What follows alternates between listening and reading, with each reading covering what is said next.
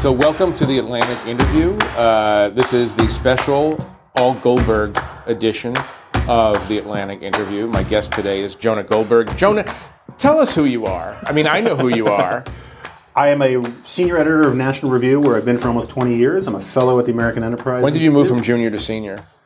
Um, I was for a long time what they called an editor at large. Right? I was the founding. It also editor. sounds like you're a wild animal. yeah, a little bit. Yeah, he's at large, for me, it Watch was, out. What was great about it, the job description was I, conservative. I was allowed to give whatever advice I wanted on hiring and firing and changing things and running these kinds of articles, those kinds of articles. But I had zero accountability for having Yeah. any of it actually happen. Editors are at large are neither editors nor at large. Right? there you go. Yeah. Right. But I was So that's your main job. Your main job is at National Review still. Uh, well, I mean, I, I, I'm basically in the Jonah Goldberg business, right? So I'm a syndicated columnist. I'm a columnist for the LA Times. you got the G file. I got this thing called the G File, which is this weird newsletter thing. I just started a podcast called The Remnant. No more podcasts, please. Yeah, I, I think mine's the last No, one. I think we have enough. Yeah, I, I agree. I agree. And uh, you're on uh, the place. This is. Oh, and I'm a Fox News contributor. Yeah, well, I was going to say this because because people have to understand how strange the swamp is. The swamp is is a place where, uh, and I'm using that sardonically. Uh-huh. Please, no no emails. Uh, uh, the swamp is a place where uh, you can become friends with someone only through being on TV together, Right. Um, and being in green rooms, the place Right. where they they hold you in a, a pen, where they keep all the editors at large um, until they move them into the studio. And we're here with more from Jeffrey Goldberg of The Atlantic, who has the cover in this month's magazine on the Obama doc. And Jonah Goldberg is senior editor at the National Review. David, I want to start with you. And so you get to know people fairly well, but you don't actually know them at all. So there's a whole sort of archipelago of green rooms uh, around Washington. That's mostly where I know you from. And there's also, I mean, it actually be a good piece for someone to do, maybe someone for the Atlantic, on the sociology of green Stop rooms. assigning pieces in the Atlantic. because uh, this very dynamic, sort of like the White House Correspondents' Dinner, I used to dislike a lot about Washington because Yeah. there was the sense, particularly like green rooms for like the old Crossfire, cultivated this sense that it's all shtick. You know, we're all waiting behind the curtain, and then when we get on, it's it's like pro wrestling. We're gonna get there, we're gonna yell Right. at each other, but we don't really mean it. And Right. See you at the Sidwell silent auction. yeah, exactly, yeah, right. yeah, and there's yeah. something about that, and I think that's one of like like the audience should know that all these people live within the 10 block radius of each other and their kids do go to school together. I think this is fading, uh, uh, certainly in the Trump era when the people they're bringing in, the networks are bringing in to speak on behalf of Trump are actually truly outsiders because I think that's right. the one thing that most conservatives and most liberals who live in Washington share is a distaste for Trump. Let's talk about your life as uh, a homeless conservative. Uh-huh. And I'm not suggesting that you're literally homeless, but trace the arc of this, if you will, from the moment you realized, wait a second, um, these these folks who say that they are conservatives uh, are not actually conservatives, and then talk about the first time it became uncomfortable for you. I, I want to just sort of correct the formulation a little bit. I know exactly Yes. what you mean.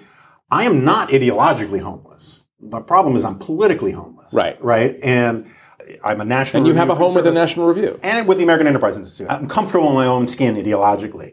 Politically, it's another matter, right? Um, what we've seen in the last couple of years is uh, the Republican Party uh, get either dragged along or leap ahead into essentially a cult of personality. And Right. um, for some, and cult of personality is somewhat misleading because it's only for a handful of people do they really think that Donald Trump is going to, you know, that Comrade Trump will deliver the greatest wheat harvest the girls have ever seen, right?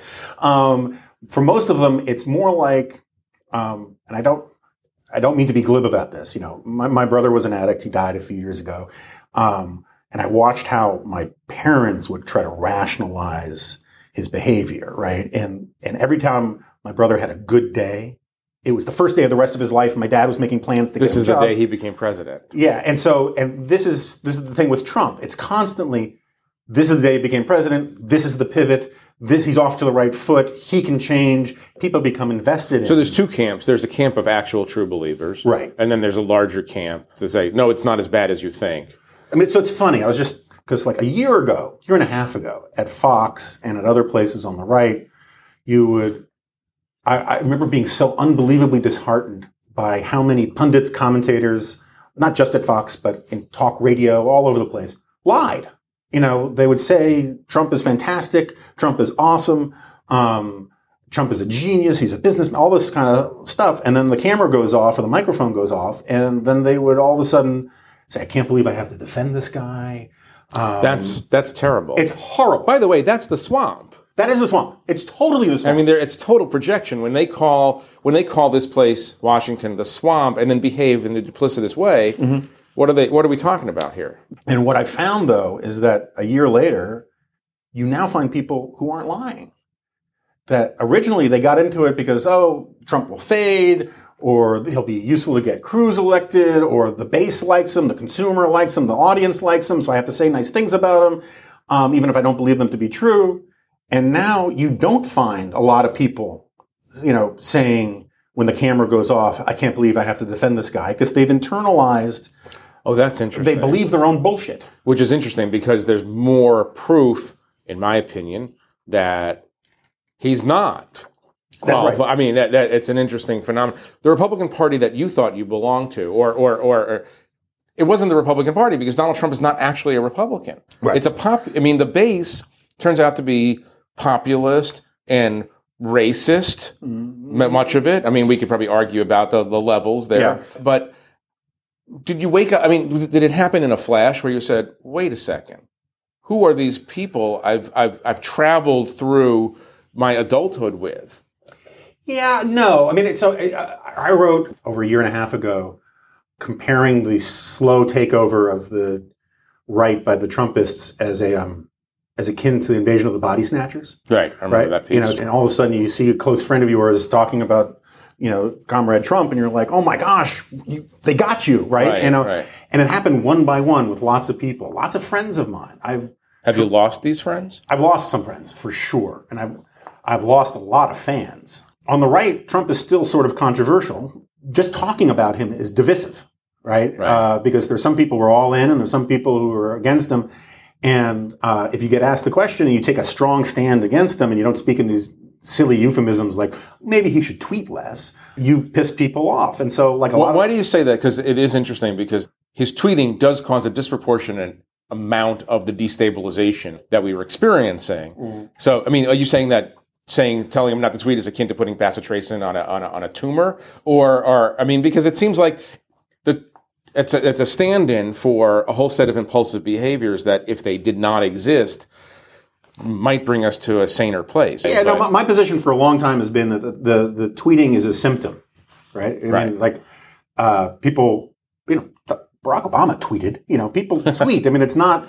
no one would confuse their two Twitter feeds. No, and the problem with with Trump's Twitter feed is that it is it's like the Narnian wardrobe on his lizard brain, right? And it just vomits out whatever his raging sphincterless id is got going at the given moment, and it gets him into an enormous amount of trouble. And I could talk to him blue in the face about the various forms of right wing wagon circling that that go on with Trump. And you know, one of the biggest ones is anti anti Trumpism, right? Which is that uh, we should focus more on the hypocrisy of the New York Times. This is Tucker Carlson.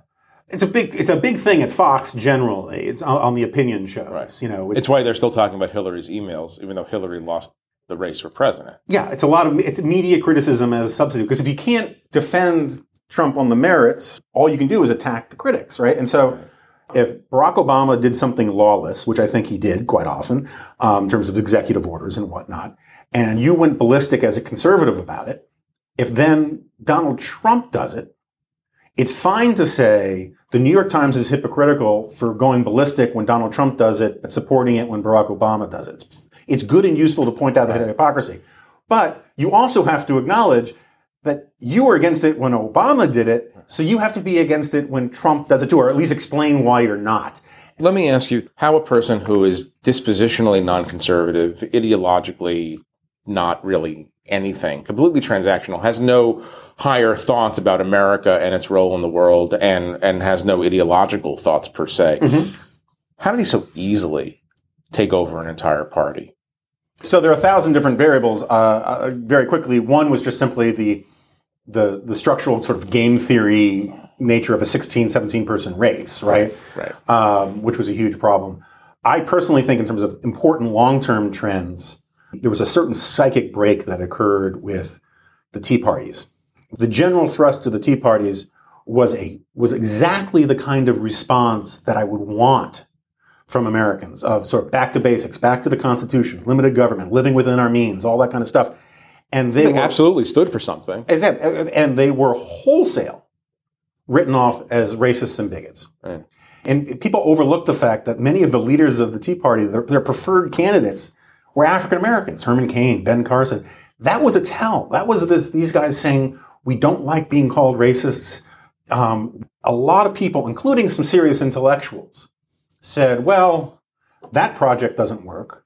We're heading towards Caesarism, we're heading towards tribalism, so we might as well develop our own kind of tribalism. Two other factors are hugely important. One is Trump broke the blood brain barrier of, of entertainment and politics in a way that I think will ultimately be bad news for Democrats. We needed 15 years of reality TV to bring about this. Yeah, We needed to become inured to the values of reality TV. Uh, That's right. I think there was, a, and also, you know, Hollywood thought a lot of Hollywood liberals were encroaching on politics for a very, very, very long time, lowering, chipping away at this barrier, and it's just ironic that it took Donald Trump to was the first one over the fence. And this is why I think in the long term, um, this is sort of bad news for for Democrat for the left because the Republican celebrities, our bench is mighty thin, right? I mean, Kid Rock, Scott Baio.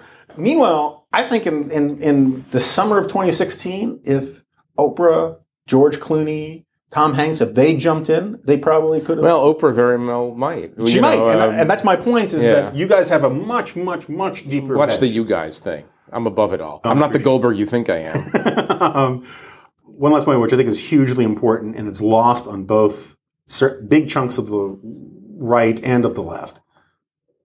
People did not like Hillary Clinton. They just didn't like her. And whatever you thought of Bill Clinton, Lord knows I wasn't a fan. Um, everyone could recognize his political skills. I mean, that guy, you could pull him off an intern, slap him with a flounder, and say, give me 45 minutes on intellectual property rights in the third world, and he could just go, right? Hillary Clinton's idea of extemporaneous speaking was leaping from her her prepared remarks to prepared note cards. She was just, she's a lady who would say there's no eating in the library. She was also seen as much more left wing than her husband, had a, eh, fair or not, right?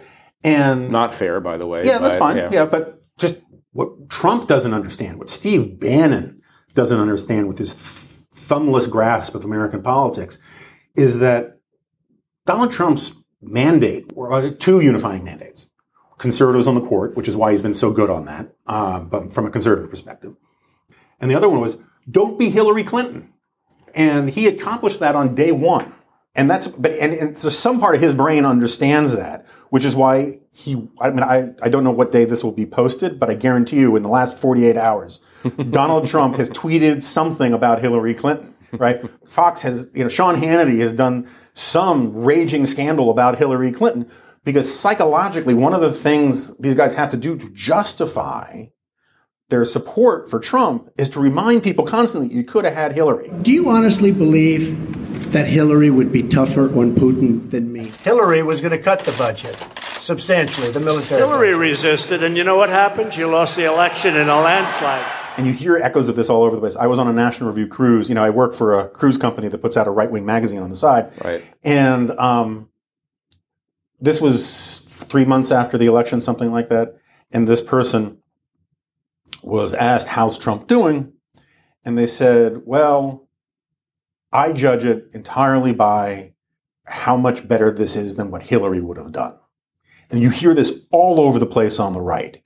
And to me, this is a profoundly screwed up way of thinking about things. I don't know that any other Republican or Democratic president, I don't think we ever said, well, six months, a year into their presidency, well, you know, yeah, Bush is making some mistakes, but at least he's not John Kerry. Right. If better than your uh, partisan opponent is now the standard by which you judge incumbents, then conser- movement conservatism and movement progressivism, or whatever you want to That's not an idea. they're meaningless, right. Right. I mean, that's just so you're one click better than the person that you thought would have ruined the country. Well, wow, that's that's that's great. Right. That's not American greatness. We're going to pause now and thank our sponsor.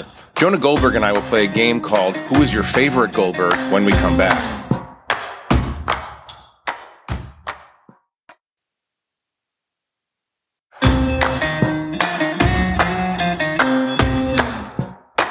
Racism in the party.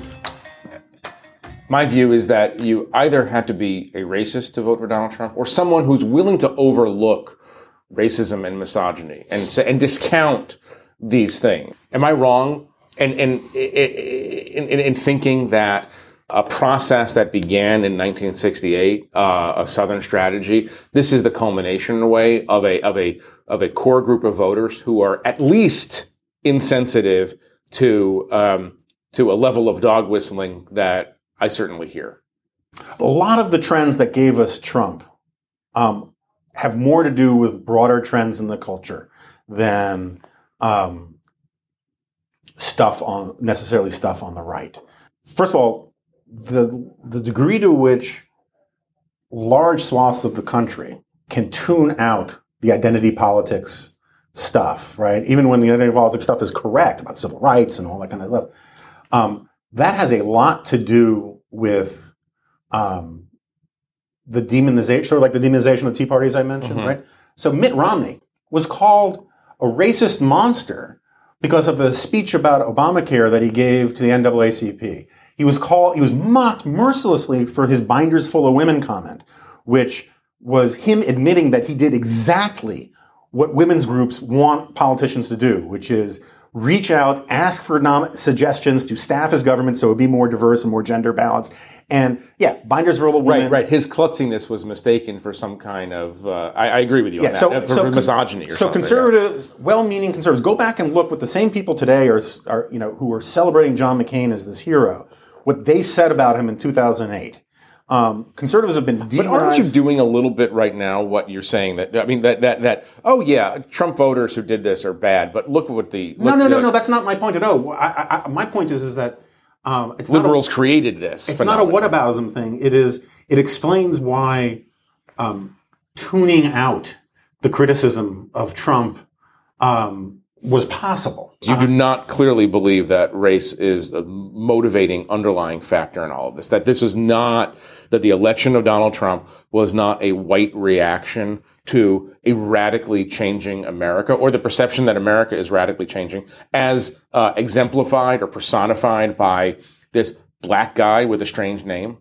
Well, there's some of that to be sure, right? Um, and that's sort of what I was getting to about the psychic break that happened with the Tea parties. Is you had a lot of people who said, "Look, we're going to be called racist no matter what. Um, we're gonna, so why not just give in to our tribalism?" Uh, you know who Robert Putnam is, right? So Robert Putnam I'm going bowling with him later. um, that's very good egghead humor. Robert Putnam did this massive longitudinal survey about about the role of immigration plays in society. He hated his findings. Turns out, so he delayed a year trying to disprove them, and couldn't. And because he's an honest social science, he published it, and he found that immigration um, is deeply corrosive, at least in the short and medium term, to civil society. Um, and it's not because of racism. Everyone wants to say it's xenophobia. Everyone wants to say it's bigotry. It's because shared cultural norms are transmitted through language, through traditions, through customs. And when you introduce large numbers of new people into a society, into a community, people have, as he puts it, a tendency to hunker down, to pull into their shells, right? And I personally think that we get Trump is because civil society in this country is in really rotten shape. And uh, the institutions, the mediating institutions that traditionally give us meaning and a sense of belonging are being eroded. And so instead, people are looking to Washington to provide meaning. You read Obama's second inaugural, he gets deep into this. He basically describes a country where it's the federal government and the individual with nothing in the middle. And, um, and so added into this is this problem of the changing role of media, where because we've become more atomized and we don't live in diverse communities and have a rich civil society, we retreat to virtual communities. And they tend to reinforce this tribalism, where you basically just like hangs out with like. And we tend to watch politics as basically this um, reality television show. And so, yeah, the race stuff played uh, definitely played a role in it. The failure to do anything on immigration played an enormous role in it. People, a lot of people out in the country just simply feel like they are the butt of everyone's jokes, that they are considered to be the source of all evil in this country, and um, that coastal elites look down on them. And then here comes this guy who appealed to their sense of uh, resentment and appealed to their sense of betrayal by elites um, who are living with the consequences of policies that come from Washington um, that elites like us and people who live in Washington have, don't have to deal with. I guarantee you, most of the immigrants that you know are either incredibly hardworking manual laborers who work on the lawns around here or clean up after people um, and have great work ethics and are impressive people, or they're hyper educated, really impressive people with PhDs and graduate degrees. There are peop lots of people out in the rest of the country who f- have to experience much more of the social and, and cultural chaos that comes with mass migration. They felt betrayed by both the sort of priesthoods of true conservatism, the talk radio people who overpromised and underdelivered, and they felt betrayed by the Washington GOP establishment who overpromised and underdelivered. And so they looked to Trump, and when you say, well, you have to overlook this stuff, yeah, you do have to overlook a bunch of racist, nasty crap that Trump said, but they've completely tuned out elites who say this makes him unacceptable. They figured, well, if he's willing to say this crazy stuff, that at least that signals to me that he's not a typical politician. And so we hear what we hear is because we're in the word business is we're looking for pattern recognition that we can make sense of Trump about. Other people hear, well, he's willing to say this stuff. I don't necessarily agree with it, but at least I know he's not going to kowtow to the respectable crowd and the establishment crowd. And so I don't think you have to think that everybody who heard this stuff, the dog whistle might have been sending a different message than the one that you heard legitimately on the merits. Mm-hmm. Uh, which party is going to disintegrate first, the Democratic Party or the Republican Party? I think probably the Republican Party. All of the problems that we've been sort of talking about or alluding to that gave us Trump and all the rest, they're all made worse the more dysfunction that we have, right? If serious people don't think seriously about immigration and deal with people's legitimate frustrations with it, then unserious and irresponsible people will step in and take up the issue. I think Trump definitely proves that. The dysfunction in Washington, the failure to get anything done, gives much, much more power to Steve Bannon than his actual arguments do. Uh, because if Washington's not getting anything done anyway, why not treat it like a circus? Why not, you know, send some friggin' racist clown like Roy Moore in there? Because at least that's entertaining. So, so the Republicans are spiraling down faster. They're spiraling down faster, but I don't think you can discount the fact that um, a huge part of the reason for the Democratic Party and the Republican Party's existence is to not be the other party.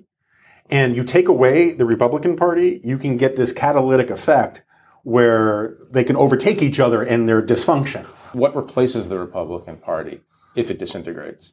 Um, I, I, I, think we could be a headed, populist party. Maybe I think we could be heading into some 1948 style election where you have a four way race, right? You know, game theory says that the the the more entrant go back to the Republican primaries, the right. more entrants you have, the less you need to be the winner. Sure. And um, I'm not a huge fan of Bloomberg, but he's a smart grown up, and some of that message of you know maybe just a return to normalcy after four years of sort of Trumpian chaos uh, might appeal to a lot of people. And the more people, the more entrants you have, the more you can see a Mark Cuban getting in.